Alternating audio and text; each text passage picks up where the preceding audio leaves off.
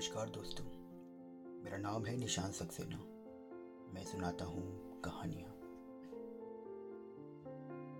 आइए सुनते हैं आज की कहानी हीरो का हार का दूसरा भाग। लेखक हैं गाय डी मोपांसा और आवाज़ है निशान सक्सेना की। वो कोच उनके घर के सामने तक ले गई।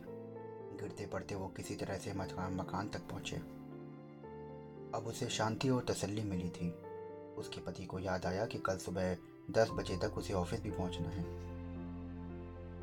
इस अभूतपूर्व अवसर में अपनी सफलता के मद में डूबी अपने सौंदर्य को अंतिम बार निहारने के लिए वो आईने के सामने खड़ी हो गई। अपना ओवरकोट उतारा और लगभग एक चीख सी उसके गले से निकल पड़ी। वो बेशकीमती और खूबसूरत हार उसके गले में नहीं था।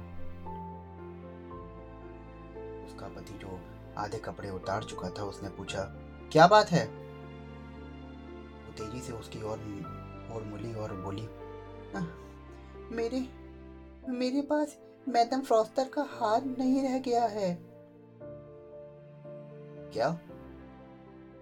ये कैसे हो सकता है? तुम एक काम करो, अपने कपड़ों में पॉकेट में हर जगह छान कर देखो। या लौटने से पहले तुम उसे पहनी थी? हाँ, मुझे याद है। मैंने जब हम मंत्री के मकान से निकले थे तो मैंने उसे अपने गले पे अनुभव किया था। तो जरूर वो कोच में रह गया होगा। हाँ, हो सकता है। क्या तुमने उस कोच का नंबर देखा? नहीं। क्या नंबर था उसका, क्या तुम्हें पता है? नहीं। वो एक दूसरे के उतरे हुए चेहरे देख रहे थे। अंत में लॉसेल ने अपने सारे कपड़े पहने और बोला, मैं जा रहा हूँ। जिस फुटपाथ पर हम पैदल चले थे वहीं पर देखने जाता हूँ, शायद वहाँ पड़ा मिल जाए। और वो चला गया। मथिल्दा रात को सोने के कपड़ों में सुन्न बैठी रही। उसमें अब बिस्तर पर भी जाने की हिम्मत ना थी। बिना विचार, बिना किसी इच्छा के नीचेष्ट वहीं पे आराम कुर्सी पर लुढ़क गई। 7 बजे सुबह उसका पति वापस आया तो उसे मिला कुछ नहीं था।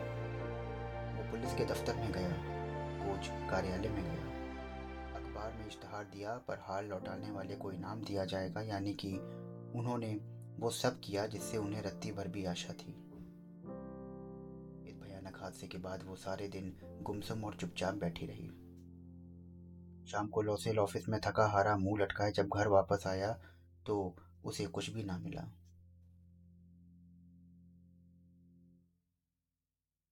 उसने कहा कि अब बहुत ज़रूरी हो गया है कि तुम अपनी दोस्त को लिख दो कि तुमसे असावधानीवश हार उखड़ गया है और तुम जल्द ही उसे बनवा कर उन्हें लौटाओगी। इस तरह से हमें इस विषम स्थिति से निकलने का मौका मिल जाएगा। जैसा जैसा उसके पति ने लिखवाया था वैसा ही अक्षरशः उसने अपनी पुरानी सहपाठी मित्र को लिख दिया। सप्ताह भर बाद उन्होंने हिम्मत हार दी। वो सारी आशा छोड़ चुके थे और 5 साल बड़े लॉसेल ने सुझाया ढंढास बंधाई। अगले दिन उन्होंने एक डब्बा पाया और जो डब्बा खोला उसमें हार था, जिस पर जौहरी की दुकान का पता लिखा था। उसे पढ़कर वो उस दुकान में पहुंचे और अपनी बिक्री की किताबें देखकर बताया कि अरे, ये हार मेरी दुकान से नहीं बेचा गया है। मैंने तो सिर्फ इसे रखने के लिए डिब्बा दिया है। उसके बाद वे एक एक करके कई सुनारों की दुकान पर गए और अपनी स्मृति को ठीक वैसे ही हार की मांग की। अंत में निराशा और थकान के कारण वो पस्त हो गए। रॉयल पैलेस की दुकान पर उन्होंने हीरो का हार ठीक वैसा ही लगा जैसा कि उनके हाथों से खो गया था। कीमत कोई 40,000 फ्रैंक थी। ज़्यादा से ज़्यादा रियायत करके 36,000 फ्रैंक में उसे प्राप्त कर सकते थे। लॉसेल के पास आधी राशि थी जो उसके पिता से वसीयत के रूप में छोड़ी गई थी। उसने उधार से पैसे जुटाए, किसी से 1000, किसी से 500 मांगे। उसने प्रत्येक से प्रार्थना की, सबको कर्ज लौटाने का आश्वासन दिया, सभी साहूकारों से भी उधार लिया। मेरी चोटी का जोड़ लगाकर उसने वो हार बनवा दिया। वो अपनी मानसिक मानसिक व्यवस्थाओं को दबाकर लॉसेल दंपत्ति ने जौहरी की दुकान पर हार की पूरी कीमत जमा की। वो कुछ दिन बाद हीरो का नया हार पाने के लिए पहुंच गए। जब मैडम लॉसेल ने मैडम फ्रॉस्टर को हीरो का हार वापस किया तो उन्हें कुछ तुनकती आवाज में व्यंग करते हुए बोला, आपको इसे जल्दी लौटाना था, कहीं मुझे भी इसकी जरूरत पड़ सकती थी। उसने वो नया डब्बा खोला तो मैडम लॉसेल डर रही थी कि हार देखकर वो क्या सोचेगी या क्या कहेगी। उन्हें शक तो ना हो जाएगा कि मैंने असली पुराना हार चुरा लिया है अथवा बदल कर नया दे दिया है। लॉसेल ने अपनी आवश्यकताओं की तंगी को यथार्थ स्थिति का बोध किया। उन्होंने बड़ी धीरता और वीरता से स्थिति को संभाला। अब अतः कर्ज उनके ऊपर किसी तरह से लौटाना आवश्यक था। वह उसे अवश्य लौटाएगी और जल्द ही सबको चुकता कर देगी। उसने अपनी नौकरानी छुड़वा दी, अपने सस्ते किराए वाले मकान ले लिया और नए मकान में कुछ कमरे दूसरों को भी दे दिए। उसने गृहस्थी की प्रत्येक चीज़ों की हिफाजत करना और खाना बनाने में अपने हाथ में ले लिया था। उसके खूबसूरत गुलाबी नाखून चिकनाई लगी प्लेटों और बर्तनों की पैंदी को खुरच कर बर्बाद हो चुके थे। चिकन के कपड़े, मोजपेश, पर्दे, शमीज़ें सब कुछ वो अपने हाथों से धोती और स्वयं तार पर सूखने डालती। साधारण लोगों की पत्नियों की तरह वस्त्र पहनने शुरू कर दिए। वो स्वयं अपने हाथों से डलिया उठाए किराने वाले, मांस वाले और फल वाले की दुकान पर जाया करती, अपनी आड़ी पूंजी का एक एक पैसा बचाने।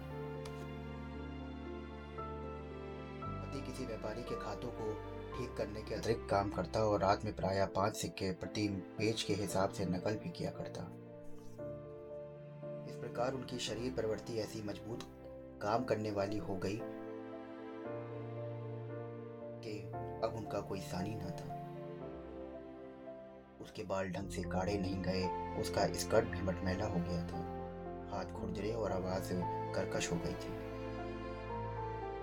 कभी उसका पति दफ्तर में रहता तो वो चुपचाप उदास होकर खिड़की के पास बैठ जाती, कभी अतीत में हुए शाम के उस सहनृत्य को याद करती, उस सहनृत्य की जिसमें वही सबसे अधिक सुंदर और पसंद करने वाली थी। क्या होता यदि हीरो का हार नहीं होती? कौन जानता था कि जीवन कितना अजीब, अनिश्चित और परिवर्तनशील है। छोटी बात भी किसी के जीवन को कितना बड़ा बना या बिगाड़ सकती है, आज उसका उसको आभास हो गया था।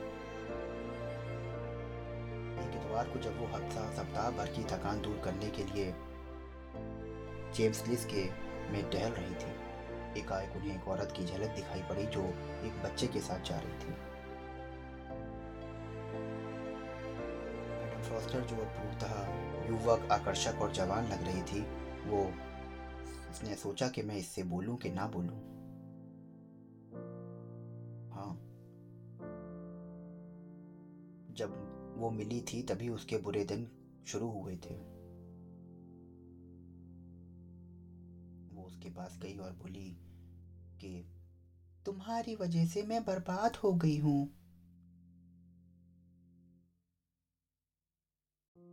मैडम फ्रॉस्टर बोली कि मेरे कारण? हाँ, तुम्हें उस हीरो की हार की तो अच्छी याद होगी ना, जिसे मैं मंत्री के घर पहन कर गई थी। हाँ, वो मुझे बहुत याद है। हाँ, और वो मुझसे वास्तव में खो गया था। पर कैसे?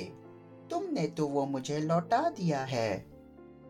नहीं, मैंने तुम्हें दूसरा लौटाया है, और उसकी भरपाई के लिए हमें अपने जीवन के 10 बहुमूल्य वर्ष रखवाने पड़े।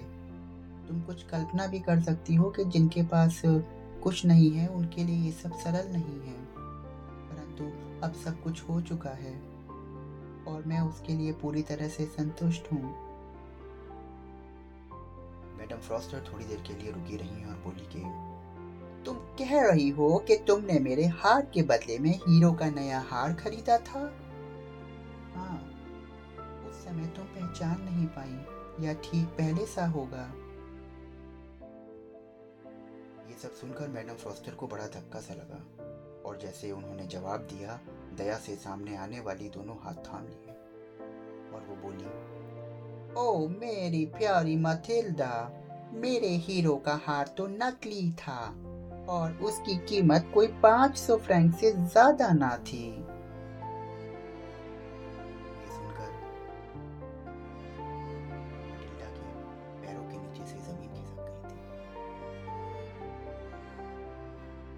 दोस्तों, ये थी आज की कहानी। हमने देखा कि किस प्रकार अपने खर्चों से, अपनी आय से ज़्यादा खर्चा करने का क्या दुष्परिणाम होते हैं। अगर मथिल्दा ने अपने पति के पैसों के हिसाब से, उसकी आय के हिसाब से खर्चे किए होते और अपनी इच्छाओं पे काबू रखा होता, तो शायद आज उन्हें अपने ये वर्ष, ये जिंदगी ऐसी न व्यतीत करनी पड़ती।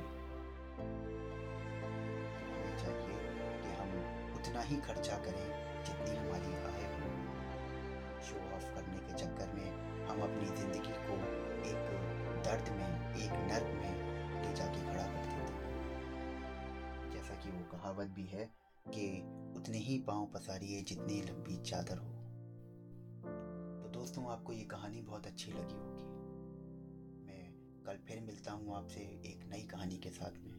तब तक खुश रहिए, मस्त रहिए और रोज़ ऐसी कहानियाँ सुनने के लिए हमारे चैनल को फॉलो करिए, सब्सक्राइब करिए और स्टार रेटिंग देना बिल्कुल मत भूलिए। फिर मिलता हूँ नई कहानी के साथ में। तब तक शुक्रिया।